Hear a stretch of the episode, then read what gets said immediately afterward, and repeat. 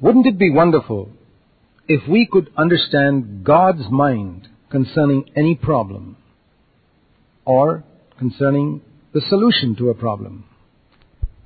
We want to turn to the Word of God in Romans chapter 12 and verse 2. Here it says, the Holy Spirit is speaking to our hearts, and I want you to listen very carefully as God is trying to speak to your heart. Don't be conformed to this world, but be transformed by the renewing of your mind that you may prove what the will of God is, that which is good and acceptable and perfect. So we see here that God wants us to be transformed inwardly. He's speaking here about the renewing of our mind. We considered in an earlier study how the Word of God and the Holy Spirit moved upon the chaotic earth. We read that in Genesis chapter 1 and produced from that chaotic situation order, form, beauty, light, and every good thing until at the end we read in Genesis 1:26 that God himself could say this is excellent. This is very good. And do you know that's just a faint picture of what God wants to do in our life also. To take our chaotic formless dark life and allow the Holy Spirit to work upon us let the Word of God sink into us and change us inwardly so much that at the end He can look at our lives and say, Excellent. In other words, we who were such wretched, corrupt, sinful creatures full of bitterness and envy and evil in so many forms are so radically transformed by the Word of God and the Holy Spirit that we begin to manifest the nature of Christ Himself. That's the meaning here of the renewing of our mind. And that means, if we were to put it in other words, that God wants our mind to begin to think the way He thinks. That's what it means to have our mind renewed. When our mind is not renewed, even if we are born again, and our sins are forgiven, we may still think the way worldly people think. And unfortunately, this is true with a lot of believers because they don't grow. Their mind thinks exactly like the people in the world concerning money, concerning pretty women, concerning property, concerning position, honor, and the way they look at their enemies and everything else. But God views all these things in a different way. What does it mean to be transformed? To be changed into the likeness of Christ. Where does it take place? It doesn't take place in our physical appearance. God is not in the business of physically making us look like Jesus. That would be no use. He's in the business of changing our inner character and life into the likeness of Christ. And how does this happen? He does it through renewing our mind. That means our way of thinking. He makes us think the way He thinks. Now, how does that happen? Through the Word of God. See, in the Bible, we have, we can say, God's way of thinking. If you want to know what God thinks of sin, read the Bible. If you want to know what God thinks of money, read the Bible. If you know, want to know what God thinks of adultery or theft or cheating others or jealousy or of selfishness or unselfishness or humility or pride, you want to know what God thinks about any of these things, just read the Bible. The answer is there. And Jesus, when he came to earth, was called the Word of God. We're told the Word became flesh. Which means that if you want to know what God thinks about anything, about any subject, you've got to look at the life of Jesus and you have the answer. There, the Word of God was not just in written form, but manifested in human form.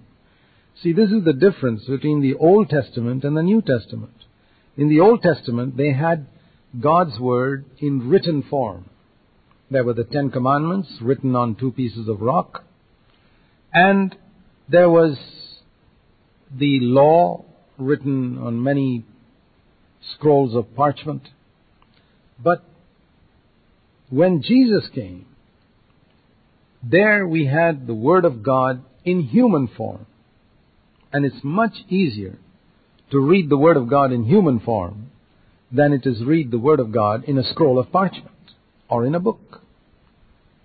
So today, God wants to make each of us demonstrations of the Word of God written in human form. And how does that happen? Through God renewing our way of thinking so that we begin to think like He thinks. And when we begin to think like He thinks, we begin to act like He would act. Our whole inner life controls our external behavior. And that's why it says here, don't be conformed to the world. Now, when we are born into the world, we can say a little baby has got no particular way of thinking, a newborn baby. A newborn baby is not worldly because it doesn't have a worldly way of thinking. It's just born. But as it grows up and its nature develops, that evil, corrupt nature it's got from Adam, and it grows seeing the world around it and ways people live selfishly and, and nowadays we have advertisements in the newspapers telling us this is good and that is good and we are surrounded by people who tell lies and as that baby develops we can say its way of thinking is exactly like everybody else in the world. Selfish, seeking its own, proud, arrogant, jealous of others who are better. So many things like this. And therefore, it harms others, hurts others. But when Christ comes in, his desire is the new birth means it's like a baby being born all over again, and now we should allow this new life to develop and take over our way of thinking so that now we begin to think like God thinks. And so, gradually, as we allow our thinking, our patterns of thinking to change, we will find when we face life situations, we know God's answer to those problems. Now, when you come to a crisis in your life, and you say, Oh God, now what shall I do? I want to know your will. Here I've come to a crossroads in life and I have to take this decision or that decision. I don't know what to do. Well, here it tells us in Romans 12:2 how we can know God's will in such a situation. If during the years preceding your coming to that crossroads or that crisis in your life, you had allowed the Holy Spirit through God's Word to change your way of thinking, at that point in your life now, you will be able to prove, like it says in Romans 12:2, what is the good and acceptable and perfect will of God. But if you've been a careless Christian and you've not cared to let the Word of God change your way of thinking, you're going to come to that crisis in your life and not know what to do you're going to have to run to some older godly brother and ask him for advice, and maybe he can give you good advice. But do you know, that is an Old Testament way. In the Old Testament, the only man who knew God's will was a prophet. If there was a true prophet, and they were very rare, and sometimes for centuries on end there would be no true prophet. But if there happened to be a true prophet around, you had to go to him and ask him what to do in a particular situation. Even the kings had to go to the prophets. And then the prophet would find God's will and tell the king or, or you if you asked him. But in the New Testament, the Bible says in Hebrews in chapter 8 and verse 11, you don't have to teach everyone his fellow citizens saying, Know the Lord, because all will know me personally, from the least to the greatest. So one of the privileges we have, because the Holy Spirit, God Himself, has now come to dwell in our hearts, is that from within we can know the mind of God without going to a prophet.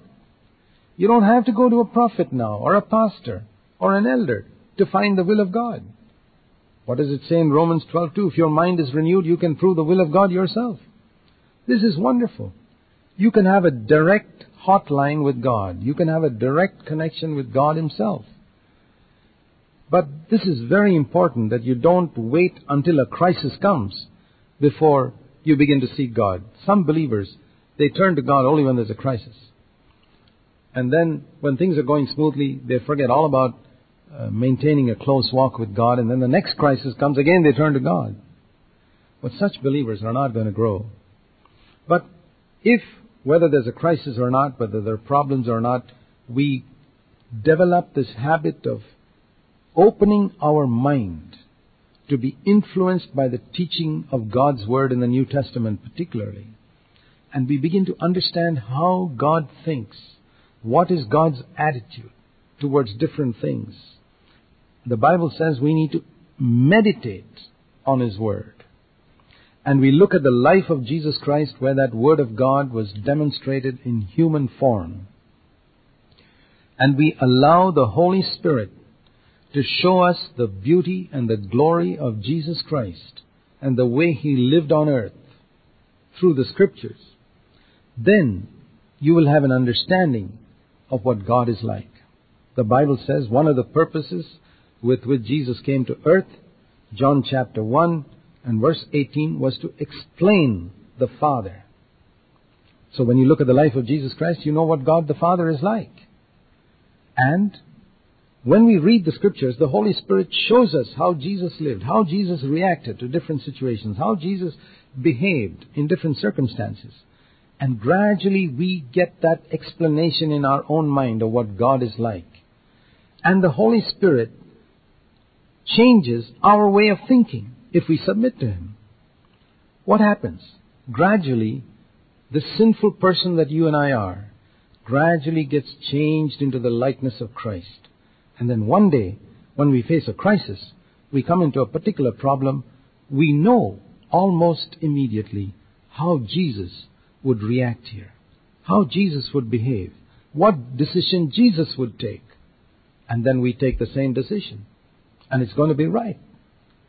So I want to invite you, if you have never had this habit before, from today, develop the habit of opening your mind to read God's Word and meditate on it, allowing the Holy Spirit to show you the glory of Jesus in the Scriptures so that you can see how He reacted to situations, how He behaved towards His enemies, how He behaved towards people, how He conducted Himself, and say, Spirit of God, change me into that likeness. And then see. You'll find the will of God in different situations without having to go to a prophet or a pastor. God bless you.